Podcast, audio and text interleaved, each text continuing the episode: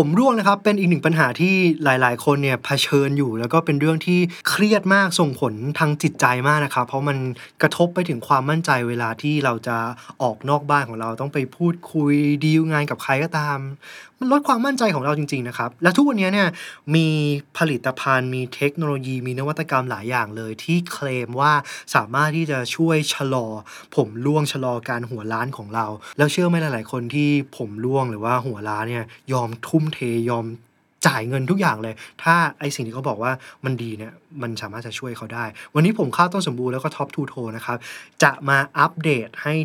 ทุกๆ คนฟังเลยนะครับว่าไอหัวล้านเนี่ยมันเกิดจากอะไร แล้วเทคโนโลยีต่างๆเนี่ยมันเวิร์กจริงไหมนะครับ เพื่อที่เราจะได้รีบดูแล แล้วก็ชะลอเส้นผมให้อยู่กับเราไปนานที่สุดครับ This is the Standard Podcast. Eye opening for your ears. Top to toe podcast สุขภาพที่ใช้วิทยาศาสตร์ ไขปัญหาตั้งแต่หัวจดเท้าก่อนที่ผมจะเล่าว่ามันมีวิธีทรีทเมนต์วิธีการรักษาอ่า ผมร่วงหรือว่าหัวล้านยังไงได้บ้างนะครับ ผมอยากให้ทุกคนเนี่ยรู้จักแล้วก็เข้าใจเส้นผมของเราก่อนนะครับ ว่าไอ้เส้นผมเนี่ยมันประกอบด้วยอะไร มันมีวงจรยังไงนะครับ เพราะมันจะมีผลเวลาที่เราจะตัดสินใจเลือกทรีทเมนต์แบบต่างๆนะครับอะมารู้จักเส้นผมของเรากันนะครับ ปกตินะครับเราทุกคนจะมีผมประมาณ 1 0 0 0 0แสนเส้นบนหนังศีรษะหนังหัวของเรานะครับ แล้วก็ทุกๆ 1 ตารางเซนติเมตร ก็คือ เอาไม้บรรทัดไปวัดเนาะหนึ่งเซนคูณ1เซนเนี่ยครับสามารถจะมีผมได้มากถึงประมาณ 1,000 เส้นนะครับและในทุกๆวันเนี่ยนะครับผมของเราเนี่ยสามารถที่จะล่วงได้วันหนึ่ง50 ถึง 150 เส้นเลยนะครับ ซึ่งหลายคนบอกเฮ้ย มันก็ดูเยอะนะแต่จริงๆแล้วมันเป็นเรื่องปกติครับ ที่ผมเราจะล่วงอยู่ทุกวันทุกวันนะครับ ซึ่งโดยปกติเนี่ยมันไม่กระทบอะไร เพราะว่าโอ้ห้าสิบถึงร้อยห้าสิบเส้น กับสัดส่วนหนึ่งแสนเส้นเนี่ยมันนิดเดียวนะครับ และที่สำคัญเนี่ยแพทเทิร์นในการล่วงของผมเราเนี่ยครับเป็นแบบโมเสกก็คือมันจะมันจะล่วงแบบกระจายกระจาย ไม่แบบล่วงเป็นกระจุกนะครับ เพราะฉะนั้นเนี่ยมันก็จะไม่ผิดสังเกตมันจะไม่โบไปเป็นจุดๆนะครับ มันก็จะกระจายความโบเพราะฉะนั้นในชีวิตประจำวันของเราเนี่ยเราก็จะดูว่าเออมีเรามีความแน่นของผมเนี่ยปกตินั่นเองนะครับ แล้วเมื่อผมที่ล่วงไปนะครับ มันก็จะมีผม เส้นใหม่เนี่ยมันงอกออกมาแทนที่เป็นวัฏจักรแบบนี้ไปเรื่อยๆเรื่อยๆนะครับแต่เมื่อไหร่ก็ตามที่เราประสบปัญหาภาวะผมร่วงหรือว่า alopecia เนี่ยมันคือการที่ไอ้ผมที่มันร่วงไปแล้วอะมันดันไม่งอกขึ้นมาใหม่ เมื่อไหร่ที่เกิดเหตุการณ์นั้นเนี่ยนะครับแล้วเกิดบ่อยๆขึ้นเนี่ยเราก็จะเข้าสู่ภาวะผมร่วงหรือว่าหัวล้านนั่นเองนะครับนี่ มารู้จักเส้นผมกันบ้างนะครับ เส้นผมเนี่ยเราสามารถแบ่งได้เป็น2ส่วนนะครับ คือส่วนที่ตาเรามองเห็นกับส่วนที่ตาเรามองไม่เห็นนะ ส่วนที่ตาเรามองเห็นเนี่ยคือส่วนของเส้นผมสีดำสีน้ำตาลอะไรเงี้ยที่มันงอกพ้นหนังศีรษะเราออกมานะครับไอ้เส้นผมส่วนเนี้ยนะครับมันก็จะยาวขึ้นยาวขึ้นเรื่อย ๆ ทุกเดือนนะครับ เดือนหนึ่งเนี่ยมันอาจจะยาวได้1เซนนะครับความยาวของผมแต่ละคนเนี่ยยาวไม่เท่ากันนะครับส่วนที่ 2 คือส่วนที่อยู่ ลึกเข้าไปใต้หนังศีรษะครับผมบอกเลยว่าส่วนนี้เนี่ยเป็นส่วนที่สำคัญมากและเป็นตัวคีย์เลย ว่าจะทำให้เราผมร่วงเราหัวล้านหรือเปล่านะครับ ส่วนที่อยู่ใต้หนังศีรษะเนี่ยครับเรียกรวมๆมันคือรากผมนั่นแหละถามว่าหน้าตามันเป็นยังไงนะครับ คิดง่ายๆ คิดถึงหลอดเล็กๆ ที่เราไว้เจาะขวดไอโยเกิร์ตในการดื่มเครื่องดื่มจุลินทรีย์นะครับดูดหลอดเล็กๆนะครับเป็นลงไปแล้วตรงก้นมันเนี่ยเป็นกระป๋อ นะครับไอ้เชฟทั้งหมดเนี่ยที่เป็นเป็นหลอดแล้วก็เป็นกระป๋อนี่ครับเราเรียกมันว่า hair follicle นะครับซึ่งไอ้ตรง hair follicle เนี่ยครับมันจะมีเซลล์มาร่วมกันทำงานหลายชนิดมากๆนะครับเซลล์เหล่านี้จะทำงานร่วมกันในการผลิตเป็นผม แล้วก็ทำให้เกิดเป็นเส้นผมเล็กๆแทงออกมาจาก ไอตัวหนังศีรษะนะครับ ซึ่งสุขภาพของไอ hair follicle คือไอกลุ่มเซลล์กลุ่มนี้แหละ ถ้าสุขภาพดีและแข็งแรงนะครับ มันก็จะสามารถสร้างผมเส้นใหม่ให้แทงทะลุหนังศีรษะออกมาได้เรื่อยๆเรื่อยๆเรื่อยๆ แต่ถ้าส่วนของ hair follicle นะครับ หรือว่าไอตรงต่อมรากผมเนี่ย มันไม่แข็งแรงนะครับ มันโดนทำลายเมื่อไหร่นี่ครับต่อมรากผมเรา hair follicle เนี่ยมันก็จะเล็กลงเล็กลงฝ่อฝ่อในที่สุด มันก็ไม่สามารถจะสร้างผมเส้นใหม่นะครับ ผมเราก็จะเริ่มบางลงบางลง มีพื้นที่บนหนังศีรษะที่มีผมน้อยลงจนเราหัวล้านนั่นเองครับ เมื่อกี้เกริ่นไปแล้วนะครับว่าปกติผมเราเนี่ยมันจะงอกแล้วมันก็จะล่วงล่วงปุ๊บมันก็จะมีเส้นใหม่งอกขึ้นมาแทนที่นะครับ นั่นหมายความว่าเส้นผมของเราเนี่ยมันมีวงจรชีวิตของมัน มันมีวัฏจักรของมันนะครับนี้ผมเนี่ยมีวงจรชีวิตยังไงบ้าง แบ่งออกได้เป็น 3เฟสนะครับเฟสที่หนึ่งเนี่ยชื่อว่า anagen อาจจะมีการพูดภาษาทางการบ้างนะครับ อยากให้ทุกคนรู้จักไว้นะครับ anagen เนี่ยคือระยะที่ผมมันโตได้ โดยปกติแล้วเนี่ยผมเราประมาณ 90%จะอยู่ในระยะ anagen คือระยะที่ผมมันโตแล้วมันก็งอกได้นะครับผมแต่ละเส้นสามารถที่จะอยู่ในเฟส anagen เนี้ เนี้ยได้นานมากถึง 3 ปีเลยนะครับ แล้วแต่คน โดยหลักการแล้วเราต้องการให้ผมเนี่ยมันอยู่ในเฟสเนี้ยเฟสที่มันโตได้โตได้งอกได้เนี่ยนานที่สุดเท่าที่มันจะนานได้นะครับเฟสต่อมาครับพอผมเนี่ยมันอยู่ในระยะ anagen คือระยะที่มันเติบโตได้ผ่านไป 1 ปี 2 ปี 3 ปีแล้วเนี่ยมันจะเข้าสู่เฟสที่ 2 ชื่อว่า catagen นะครับคือเฟสที่ผมเริ่มเสื่อม คือเริ่มชรานั่นแหละ เฟสเนี้ยครับจะมีผมบนหัวอยู่ในเฟสเนี้ยประมาณแค่ 1%เท่านั้นเองนะครับ แล้วก็เป็นช่วงสั้นๆ เท่านั้นนะครับ ประมาณแค่ 2-3 อาทิตย์เท่านั้นเองนะครับ ง่ายๆก็เหมือนกับเฟสแรกคือคนหนุ่มอะเฟสสองคือเฮ้ย เกือบจะแก่แล้วอะนะครับซึ่งใช้เวลาสั้นมาก แล้วแป๊บเดียวมันเข้าเฟสสามคือเฟสแก่เลยนะครับ คือเทโลเจนนะครับ เป็นเฟสที่ผมเนี่ยมันหยุดการเจริญเติบโตนะครับ ซึ่งประมาณ 10%ของเส้นผมบนบนหัวเราเนี่ยจะอยู่ในเฟสสุดท้ายเฟสแก่ เฟสแก่เนี่ยนะครับคือเฟสที่ไอ้ตรง hair follicle มันจะเริ่มฟอร์มเริ่มจะตายแล้วนะครับ แล้วมันก็พร้อมที่จะหลุดออกไปจากหนังหัวเรานะครับ แล้วจริงๆเนี่ยพอมันเป็นเฟสที่เป็น transition phase ที่มันจะย้อนกลับมาเป็นเฟส anagen คือเฟสแรกที่ผมจะเริ่มงอกใหม่ได้นะครับ เพราะฉะนั้นโดยหลักการแล้วเนี่ยเราอยากให้ผมของเราไอ้ตัว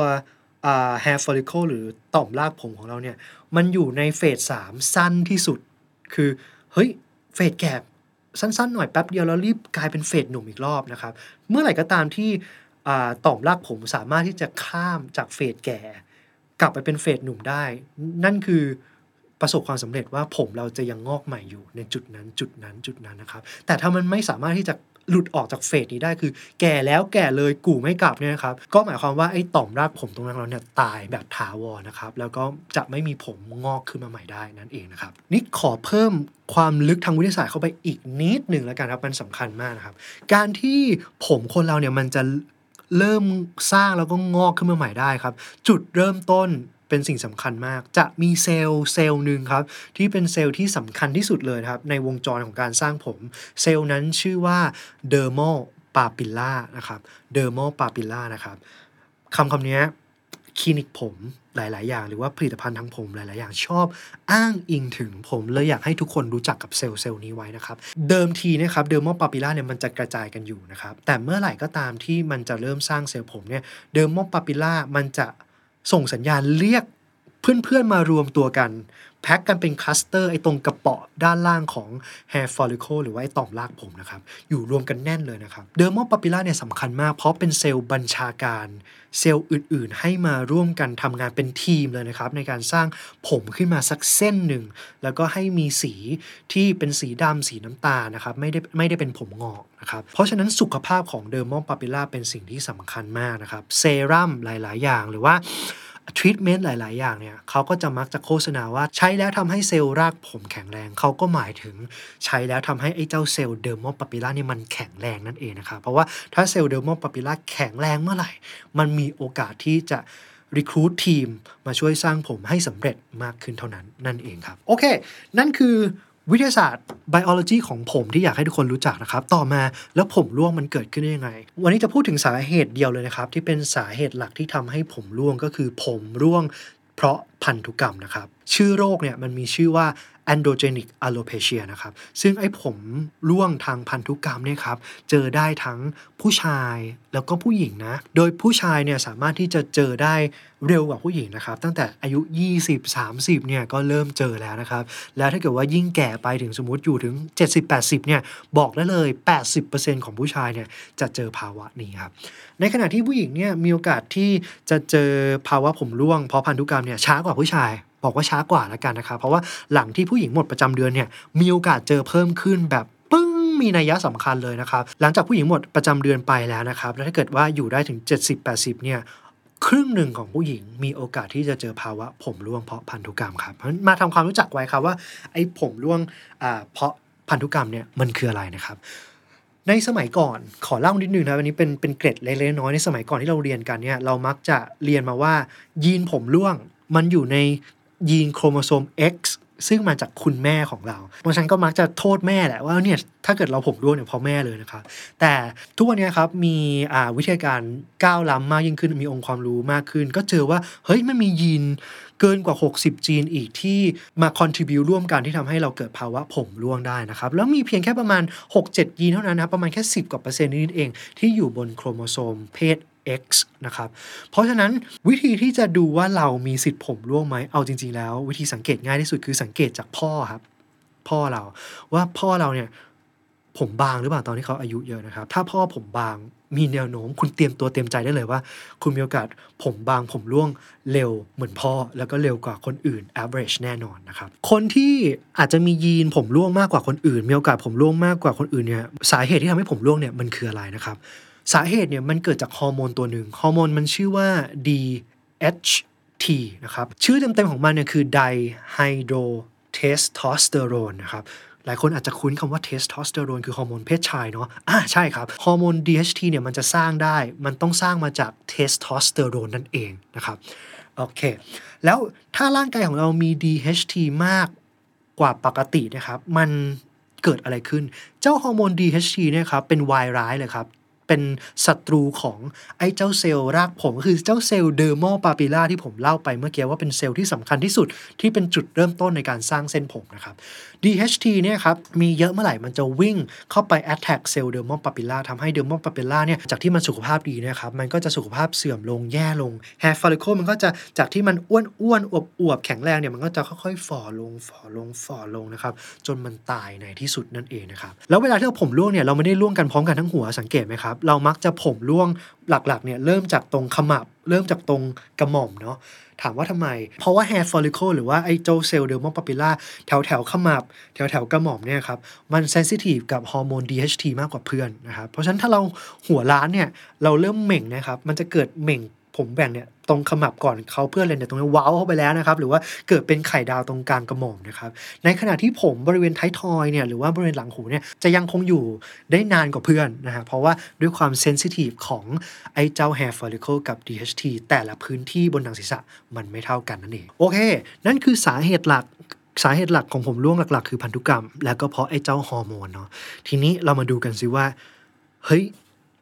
เราไม่อยากผมร่วงอะ เราจะมีวิธีในการดูแลรักษา หรือว่ามีวิธีในการทรีทเมนต์ชะลอให้ผมมันอยู่กับเราได้นานที่สุดได้ยังไง ผมแบ่งเป็นเฟสอย่างนี้แล้วกันนะครับเฟสแรกของก็คือกลุ่มคนที่ยังมีผมอยู่ ยังแบบไม่ค่อยมีทรายหรือว่าสัญญาณของผมบางผมร่วงมากๆ แต่ก็รู้สึกว่าเฮ้ยเราอยากจะเริ่มดูแลผมตัวเองตั้งแต่เนิ่นๆนะครับ ซึ่งเป็นเรื่องที่ดีมากนะครับ บอกไว้เลย การรักษาผมร่วงหรือรักษาหัวล้านเนี่ยยิ่งดูแลเร็ว ยิ่งมีโอกาสที่จะ เพิ่มไลฟ์ไทม์หรือว่าชะลอการล่วงอะได้ดีมีประสิทธิภาพมากกว่าที่คุณเริ่มดูแลเมื่อมันสายไปแล้วนะครับ กูมันจะไม่กลับเอาเนาะโอเค คนที่มีผมอยู่นะครับ จะทำยังไงอะเพื่อให้ผมอยู่กับเรานานที่สุดก็คือเป็นที่ไลฟ์สไตล์แล้วก็วิถีชีวิตของเราเลยนะครับ จริง ๆ ถามว่าอาหารการกินช่วยไหม จริง ๆ ก็ไม่ได้มีงานวิจัยแน่ชัดนะครับ ว่าการกิน supplement อะไรเนี่ยมันจะช่วยให้ให้แบบ โหเส้นผมของเรามันแข็งแรง แต่มันก็มีพอมีบางตัวที่มี evidence หลักฐานทางวิทยาศาสตร์อยู่บ้างที่พอจะช่วยได้นะครับ หลักๆก็คือ zinc คือเหล็กนะครับ แล้วก็พวกวิตามิน B วิตามิน C วิตามิน D นะครับ ก็สามารถที่จะ มีแนวโน้มว่าน่าจะช่วยทำให้รากผมของเราเนี่ยมันแข็งแรงนะครับ อย่างที่ 2 คือพฤติกรรมครับ จริง ๆ พฤติกรรมในการที่เราไปยุ่งกับผมเราเนี่ยมีผลมากๆเลยเนาะอย่างที่บอกผมมันจะงอกได้ไอ้ตรงรากผมอะไอตรง hair follicle ไอเซลล์ dermal papilla เนี่ยมันต้องแข็งแรงนะครับ การที่คุณไปยุ่งวุ่นวายกับผมคุณมากๆเนี่ยสามารถจะทำให้ตัวเนี้ยไอตรงต่อมรากผมมันอ่อนแอลงได้ ถามว่าอะไรบ้างที่ทำให้อ่อนแอลงได้หนึ่งคือคุณทำทรงผมที่แบบ มันต้องกระทบกระเทือนทางด้านทางมีแรงไปกระแทกไปกระทบอะเช่นคุณดัดผมบ่อยๆ คุณอาจมัดผมมีการรั้งผมเนี้ยบ่อย ๆ นะครับ เมื่อมีแรงไปดึงผมเยอะ ๆ เนี่ยครับมันก็สามารถที่จะไปทำลายไอ้เจ้า hair follicle ได้นะครับ หรือเวลาที่เราเครียดแล้วเราลืมตัวเนี่ยจิกผมบ่อยๆเนี่ยเป็นสิ่งที่ไม่ควรทำเลยนะครับ แม้กระทั่งการเสยผมบ่อยๆ ชอบรูปผมปัดผมบ่อยๆเนี่ยทุกการกระทำที่เราไปสัมผัสผมเราเนี่ยมันส่งแรง ไปกระเทือนไอ้ตรงรากผมได้นะครับ ดีที่สุดสัมผัสผมเราให้น้อยที่สุด แต่แน่นอนนะครับ คนต้องเดี๋ยวนี้คนต้องเซ็ตผมออกจากบ้านเนาะการเซ็ตผม การใช้ใดซึ่งให้ความร้อนหรือว่าที่หนีบผมหรืออะไรก็ตามเนี่ยครับ ความร้อนก็เป็นอีกหนึ่งปัจจัยที่ทำลายรากผมเช่นกันนะครับโอเค มีเรื่องของแรงเรื่องของความร้อนไปแล้วเนาะอย่างที่สามคือเรื่องของสารเคมีครับ การใช้สารเคมีคือ hair product ต่างๆ ไม่ว่าจะเป็น wax spray อะไรก็ตามที่ใช้ในการเซตผม รวมไปถึงพวกน้ำยาที่ใช้ในการ กัดสีผมในการย้อมผมเนี่ยโหพวกนี้รุนแรงมากนะครับ เมื่อไหร่ก็ตามที่เราใช้โปรดักต์แล้วเรารู้สึกแสบสะเทือนหนังศีรษะเนี่ยผมบอกเลยว่าไม่เหลือหรอก ไอตัว dermal papilla ใน hair follicle เนี่ยโดนทำลายไปเยอะเลยแหละครับ ถ้าเกิดเราสามารถจะสัมผัสได้ถึงความแสบเนาะเซลล์พวกนั้นนะไม่รอดเช่นกันนะครับ เพราะฉะนั้นดีที่สุดหลีกเลี่ยงครับ นั่นคือกลุ่มแรก ถ้ายังมีผมอยู่พยายามยุ่งกับผมน้อย ใช้งานมันน้อยๆ ก็จะดีที่สุด กลุ่มที่ 2 ถ้าคุณเริ่มผมบางแล้วนะครับทำยังไงได้บ้าง อย่างแรกถ้าเราสัมผัสได้ว่าผมเราร่วงเยอะกว่าปกตินะฮะไปหาหมอเลยครับ หมอจะวินิจฉัยเองว่าคุณเข้าข่ายภาวะผมบางหรือเปล่าเขาเขามีวิธีการของเขาอาจจะดูความหนาแน่นของผมเนาะหรือว่าอาจจะใช้กล้องส่องดูว่าแบบเอ้ยรากผมมันมันเป็นยังไงนะครับ มีผมพุดออกมาจากรากไหมนะครับอ่าแล้วถ้าคุณหมอวินิจฉัยว่าเฮ้ยผมเริ่มบางแล้ว มันก็จะมีวิทรีทเมนต์อย่างแรกคือการใช้ยาครับ ทุกวันนี้ครับมียาตัวยา 2 ตัว ที่ได้รับการรับรองจากออย FDA นะครับ ว่าสามารถจะใช้ได้นะครับ ตัวแรกนะครับคือไมน็อกซิดิลครับminoxidil เนี่ยก็จะมักจะอยู่ในรูปแบบของครีม รูปแบบของโฟม รูปแบบของน้ำนะครับ ที่สามารถที่จะใช้ชโลมบริเวณหนังศีรษะได้เลยนะครับ แล้วก็มีการเจอว่าการใช้ minoxidil ทาไปบริเวณหนังศีรษะเนี่ยสามารถจะช่วยทำให้รากผมมันแข็งแรงได้จริง ๆ นะครับ แต่ถามว่าหลักการ mechanism กลไกของมันเนี่ยคืออะไรจริง ๆ เรายังไม่เข้าใจถ่องแท้นะครับ แต่สิ่งที่เราพอจะรู้ก็คือว่าเจ้า minoxidil เนี่ยมัน shorten phase แก่ของผมให้มันอยู่ช่วงนั้นแป๊บเดียวแล้วรีบ transition มาเป็น phase หนุ่ม คือพร้อมที่จะสร้างใหม่นะครับ minoxidil ก็ยังสามารถจะช่วยเพิ่ม blood flow หรือว่า การไหลเวียนของเลือดไปบริเวณ hair follicle ได้ดีมากยิ่งขึ้นนะครับ ซึ่งแน่นอนครับเลือดเนี่ยเป็นเป็นพาหนะที่จะนำพาถึง nutrient ต่างๆ ช่วยกำจัดสารพิษนะครับ ก็มีผลที่จะทำให้เซลล์มันสุขภาพดีมากยิ่งขึ้นด้วยนะครับ เพราะฉะนั้นการใช้ไมน็อกซิดิลสักประมาณ 1-2 เดือนเนี่ยก็จะเริ่มเห็นผลนะ ถ้าคุณใช้แค่เดือนอาทิตย์เดียวแล้วคุณบอกเฮ้ยไม่เกิดอะไรขึ้นเลยเนี่ย ใจร้อนไปนะครับ ต้องใช้ประมาณ 1-2 เดือน แล้วก็จะเห็นผลได้ดีประมาณ 4-6 เดือนนะครับ ซึ่งการใช้ก็ควรจะอยู่ในความดูแลของคุณหมอด้วยนะครับ เพราะถึงแม้ว่า side effect มันอาจจะไม่ได้เยอะหรือไม่เด่นชัด หรืออาจจะยังไม่มีแบบโอ้งานตีพิมพ์งานศึกษาในระยะยาวว่าเฮ้ยมันส่งผลระยะยาวยังไงนะครับ แต่มันก็อาจจะอาจต้องมีการใช้แล้วพักเบรกบ้างก็จะดีนะครับ แต่ถ้าเกิดว่าใช้แล้วรู้สึกมี เกิดอาการคันระคายเคืองเนี้ยอันเนี้ยอาจจะต้องควรหยุดใช้เพราะเราอาจจะแพ้ได้ครับยากลุ่มที่2นะครับชื่อว่า finasteride นะครับ finasteride เนี่ยตอนแรกเริ่มเลยเนี่ยมันจะเป็นยากินนะครับแล้วก็กินเข้าไปปุ๊บ เจ้า finasteride เนี่ยครับจะไปจัดการกับฮอร์โมน DHT คือทำให้เทสโทสเตอโรนเนี่ยไม่สามารถที่จะเปลี่ยนแล้วก็สร้างเป็น DHT ได้พอไม่มี DHT เนี่ยมันก็จะไปทำลายไอ้เจ้าเซลล์รากผมน้อยลงนั่นเองนะครับเซลล์รากผมก็จะแข็งแรงมากขึ้นผมเนี่ยก็จะสามารถงอกได้มากยิ่งขึ้นนั่นเองนะครับแต่ finasteride เนี่ยครับมันก็มี side effect อาจจะเยอะกว่า minoxidil สักนิดหนึ่งนะครับในผู้ชายเนี่ยก็มีการเจอว่าประมาณ 25%นะครับใช้ไอ้เจ้ายาตัวนี้แล้วกินยาตัวนี้แล้วเนี่ยทำให้เกิดภาวะอาการอวัยวะเพศไม่แข็งตัวได้ ซึ่งผู้ชายหลายคนเนี่ยก็ก็กังวลมากนะครับผมก็อยากมีเรื่องเซ็กซ์ก็สำคัญนะครับช่วงหลังก็มีการพัฒนา finasteride ในรูปของครีมในรูปของการทานะครับ ก็ทาบริเวณหนังหัวแทนที่จะกินเนาะคือถามถึงเรื่อง efficiency ก็อาจจะน้อยกว่าการกินนิดหน่อย แต่ว่าข้อดีคือลด side effect ที่เกี่ยวข้องกับเรื่องสุขภาพของอวัยวะเพศได้ครับ ก็มีการเจอว่าการใช้ finasteride ควบคู่ไปกับ minoxidil เนี่ยมันก็จะเป็นการเสริมกันเนาะเพราะว่าfinasteride เนี่ยก็ไปช่วยกำจัดไอ้เจ้าฮอร์โมนที่มันอันตรายกับไอเซลล์รากผมให้มีน้อยลง แล้ว minoxidil ก็ช่วยอาจจะช่วยเพิ่มเรื่อง blood flow เงี้ยมันก็สร้าง environment ที่ดีต่อ healthiness ของไอตัวเซลล์ได้นะครับ แต่ยังไงก็ตามการกินยาใช้ยาพวกนี้ทางที่ดีควรจะปรึกษาคุณหมอก่อนก็จะดีนะครับ นอกจากเรื่องของการกินยาและทายา ซึ่งเป็นยาที่ได้รับการรับรอง มาตรฐานความปลอดภัยในการใช้นะครับ ทุกวันนี้มีสินค้ามากมายเลย ไม่ว่าจะเป็นแชมพู ไม่ว่าจะเป็นเซรั่มไม่ว่าจะเป็นครีมต่างๆนะครับ ที่ออกมาเคลมสรรพคุณว่าใช้ไปแล้วเนี่ย อื้อหือมันช่วยให้ผมกลับมาดกดำช่วยทำให้เซลล์รากผมแข็งแรงนะครับ เอาจริง ๆ แล้วเนี่ยครับ ถามว่ามันมีความเป็นไปได้ไหมที่ไอ้เจ้า Product เหล่านั้นมันจะเวิร์กมีความเป็นไปได้นะครับ มันขึ้นอยู่กับ Active Ingredient ที่อยู่ในผลิตภัณฑ์เหล่านั้นนะครับ ซึ่งถ้าผลิตภัณฑ์ไหนเนี่ยครับเขามีการทำงานวิจัยจริงจังว่า เอ้ยใส่ Active Ingredient นี้เข้าไปแล้ว แล้วลองไปทดสอบซิกับเซลล์แล้วว่าเอ้ยมันช่วยทำให้เซลล์เนี่ยมันเติบโตได้ดี แล้วมีหลักฐานยืนยันเนี่ยครับ ก็ผมก็แนะนำว่าคุณสามารถจะลองใช้ได้นะครับ ไม่ได้ผิดอะไรเลยนะครับ ของแบบนี้ลองได้ครับ แล้วถ้าเกิดว่าเราลองแล้ว อย่างแรกถ้าเราไม่แพ้ก็ลองลองต่อไปสักระยะหนึ่งนะครับ แต่ถ้าลองแล้วไม่ work ก็หยุดลองครับ แต่ถ้าเกิดจะให้การันตีว่าตัวไหน work ไม่ work เนี้ยตอบไม่ได้จริง ๆนะครับ มันต้องมีหลักฐานมายืนยัน แล้วเอาจริง ๆ ต่อให้มีหลักฐานทางวิทยาศาสตร์มายืนยันว่ามัน work เนี่ยนะครับก็ไม่ใช่ว่ามันจะ work กับทุกคนดังนั้นคุณจำเป็นต้องลองตัวสินค้าเหล่านั้นด้วยตัวคุณเองด้วยความระมัดระวังนะครับ แต่วิธีการเลือกนะครับ อยากก็อยากจะบอกไปคือวิธีการเลือกครับ ก็ต้องดูว่า 1. มีงานวิจัย backup รองรับหรือเปล่า ซึ่งงานวิจัยถ้าเขาจะเคลมเนี่ยครับผมแนะนำให้คุณรู้จักกับ dermal papilla ไปแล้วนะครับ เพราะฉะนั้นเซลล์ที่เขาจะทดสอบเนี่ยก็ทดสอบกับเจ้า dermal papilla นี่แหละ ว่ามันจะทำให้ dermal papilla มันแข็งแรงไหมนะครับ และอีกอันหนึงครับตอนนี้เริ่มมีกระแสแล้วผมเห็นแล้วใน Product ก็คือเขาจะเคลมว่าไอ้เจ้า Product เหล่านี้สามารถที่จะ กระตุ้น dermal papilla ให้หลั่งสารเคมีบางอย่างที่เป็น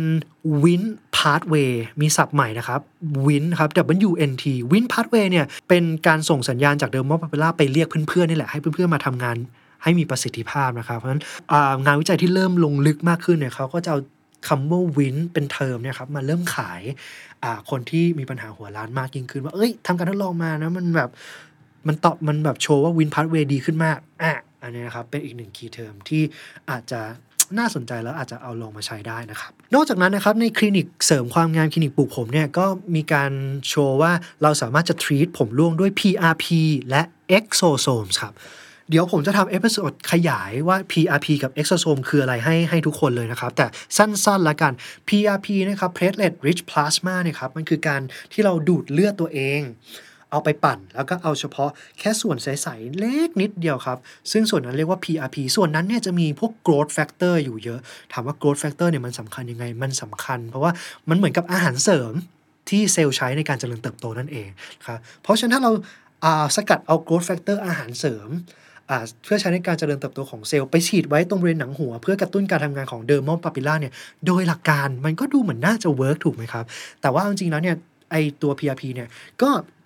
ยังอยู่ใน clinical trial ยังไม่มีการยืนยันแบบร้อยเปอร์เซนต์ว่ามัน work ก็ต้องไปทดลองเอาดูนะครับ แต่ข้อดีของ PRP คือเราใช้ของของตัวเองฉีดเข้าไปในร่างกาย เพราะฉะนั้นจะไม่มีปัญหาเรื่อง immune rejection ครับตันต่อมา exosome นะครับ exosome เอาง่ายๆก่อนมันคือขั้นกว่าของ PRP อีกครับ คือมันจะ rich อุดมไปด้วยนิวเทรียนที่หลากหลายกว่า PRP กว่ามากเข้มข้นสุด ๆ เลยนะครับ ซึ่งทุกวันนี้หลาย ๆ คลินิกในเมืองไทยเนี่ยเอาเข้ามาแล้วนะครับ แล้วก็เคลมว่าฉีดปุ๊บ ช่วยทั้งหน้าทั้งผมนี่แหละทำให้ผมมันเจริญงอกงามนะครับ อันนี้ก็ถามว่าก็ต้องหลักการเดียวกับการเลือกพวก Product อะครับ ก็ต้องดูมีงานวิจัยรองรับไหม ต้องลองด้วยตัวเองนะครับ ก็พยายามเลือก สิ่งที่คุณคิดว่าปลอดภัยกับตัวคนเองมากที่สุดแล้วกันนะครับอะสุดท้ายขั้นซีเวียที่สุดเลยนะครับ คือแบบเฮ้ยผมมันบางมากทำไงดีวะ มีอีกหนึ่งวิธีคือการ transplant คือการปลูกถ่ายผมเลย ถ้าเกิดว่าด้านหน้าเราล้าน ก็มีคุณหมอนะสามารถที่จะดึงผมที่อยู่ด้านหลังของเราตรงท้ายทอยที่มันน่าจะยังเหลืออยู่เนี่ยมาปักเข้าไปให้อยู่ด้านหน้านะครับอยากจะปลูกพันเส้น อยากจะปลูกหมื่นหมื่นเส้นหรือหมื่น graft เนี่ยก็ดึงมาพันเส้น หมื่นหมื่นเส้นจากด้านหลังเนี่ยเอามาดำนาข้างหน้าข้างหน้านะครับซึ่งถามว่าวิธีนี้ก็ work ไหมมันก็ work นะครับแต่ว่ามันก็ work แต่ก็เจ็บตัวเนาะแล้วก็ราคาสูง แล้วก็ปลูกไปแล้วเนี่ยไม่ใช่ว่าทั้ง 100%มันจะยังอยู่นะครับ เพราะว่ามันขึ้นอยู่กับคุณภาพ healthiness ของไอ้ตัวรากผมที่เราเอามาครับถ้าเกิดว่ารากผมของเรามันแข็งแรงเนี่ยปักเข้าไปแล้วมันก็อาจจะ survive อยู่รอด แล้วก็เข้าสู่วงจรชีวิตของมันได้นะครับแต่บางอันเนี่ยมันไม่แข็งแรงปักไปแล้วเนี่ยพอมันเข้าสู่เฟสแก่ปุ๊บมันก็ไม่สามารถจะกลับมาหนุ่มได้มันก็ตายไปมันก็ล่วงไปนะครับเพราะฉะนั้นเนี่ยบางคนปลูกแล้วไม่จบทีเดียวอาจต้องปลูกซ้ำปลูกซ้ำปลูกซ้ำนะครับมีอีกอย่างหนึ่งครับคือบางคลินิกเคลมว่าเขาจะมีเทคโนโลยีการปลูกผมโดยการ เจาะเอาผมของเราไป แล้วไปสกัดเอาเดอร์โมปาปิล่านะครับกลับไปฉีดให้เลยนะครับ ซึ่งผมเข้าไปดูแล้วเหมือนกันนะครับาถามว่าโดยหลักการเนี่ยช่วยได้ไหมโดยหลักการเนี่ยมันช่วยได้นะครับ แต่จากที่สอบถามคนที่เคยทำวิธีนี้แล้วเขาก็บอกว่ามันก็ไม่ได้ช่วยขนาดนั้นนะครับ อันนี้ต้องไปทดลองกันเองครับเล่าหลักการนิดนึงนะครับ คือสิ่งที่เขาทำเนี่ยเขาจะ ใช้วัสดุในการจ้วงลงไปนะครับ แล้วก็หมุนดึงหนังหัวเราออกมานะครับ แล้วก็จะไปผ่านเข้าเครื่อง เครื่องเนี่ยครับมันก็จะสกัดเอาเฉพาะไอตัว dermal papilla cell ออกมานะครับ คุณเอาออกไปเท่าไหร่มันก็จะมีเซลล์อยู่แค่นั้นนะครับ แล้วก็ฉีดกลับเข้าไปเลยนะครับ แล้วก็หวังว่าไอเซลล์ที่ฉีดเข้าไปเนี่ย ที่มันกระจายกระจายเนี่ยมันจะไปรวมกลุ่มเป็น cluster แล้วก็เกิดฟอร์มเป็น hair follicle ใหม่ ก็ลองจินตนาการดูนะครับ เราฉีดเซลล์เข้าไปแบบที่มันวิ่งอยู่กระจัดกระจายนะครับ การที่ผมมันจะงอกใหม่ได้เนี่ยเซลล์มันต้องรวมกันเป็นก้อน แล้วส่งสัญญาณการเรียกเพื่อนๆมาช่วยกันทำงานมันถึงจะเกิดผมเส้นใหม่ ก็ไม่รู้ว่าการฉีดจะช่วยไหมก็ต้องรอดูงานวิจัยที่จะมา support กันต่อไปต่อไปแล้วกันนะครับโดยสรุปนะครับ ผมร่วงหรือว่าหัวล้านเนี่ยเป็นสิ่งที่ทุกๆ คนต้องเผชิญแน่นอนนะวันใดก็วันหนึ่ง แค่ว่าใครเนี่ยจะเจอช้าเร็วกว่ากันนะครับ ทางที่ดีผมคิดว่าทุกคนควรจะต้องรักษาสุขภาพของเส้นผมให้ดีตั้งแต่เนิ่นๆนะครับ ยิ่งเราดูแลดี ผมก็จะอยู่กับเราได้นานกว่าเพื่อนนะครับ แล้วถ้าเกิดว่าใครเจอปัญหาผมร่วงน่ะรีบรักษาครับ รักษาเร็วนะครับ คุณก็จะเซฟ ตัวเซลล์รากผมที่ยังไม่ตายแบบถาวรเนี่ยที่จะฟื้นคืนชีพให้มันกู้ชีพกลับมา แล้วก็ทำงานได้ปกติเนี่ยมีโอกาสมากกว่าเพื่อนนะครับแล้วก็ทุกวันนี้เนี่ยมีทรีทเมนต์หลากหลายรูปแบบมาก ที่จะล่อตาล่อใจแล้วก็โน้มน้าวเราว่ามันสามารถที่จะช่วยในการรักษาได้ เพราะฉะนั้นการจะเลือกทรีทเมนต์แบบไหนเนี่ยหาข้อมูลสักนิดหนึ่งนะครับ ลองได้แต่ลองแบบมีหลักการแล้วถ้าเกิดว่ามันไม่ work หรือเกิดอาการแพ้เนี่ยก็ให้หยุด การใช้ทรีทเมนต์นั้นหรือว่า product นั้นทันทีครับ Top to Toe, the Standard Podcast, eye opening for your ears.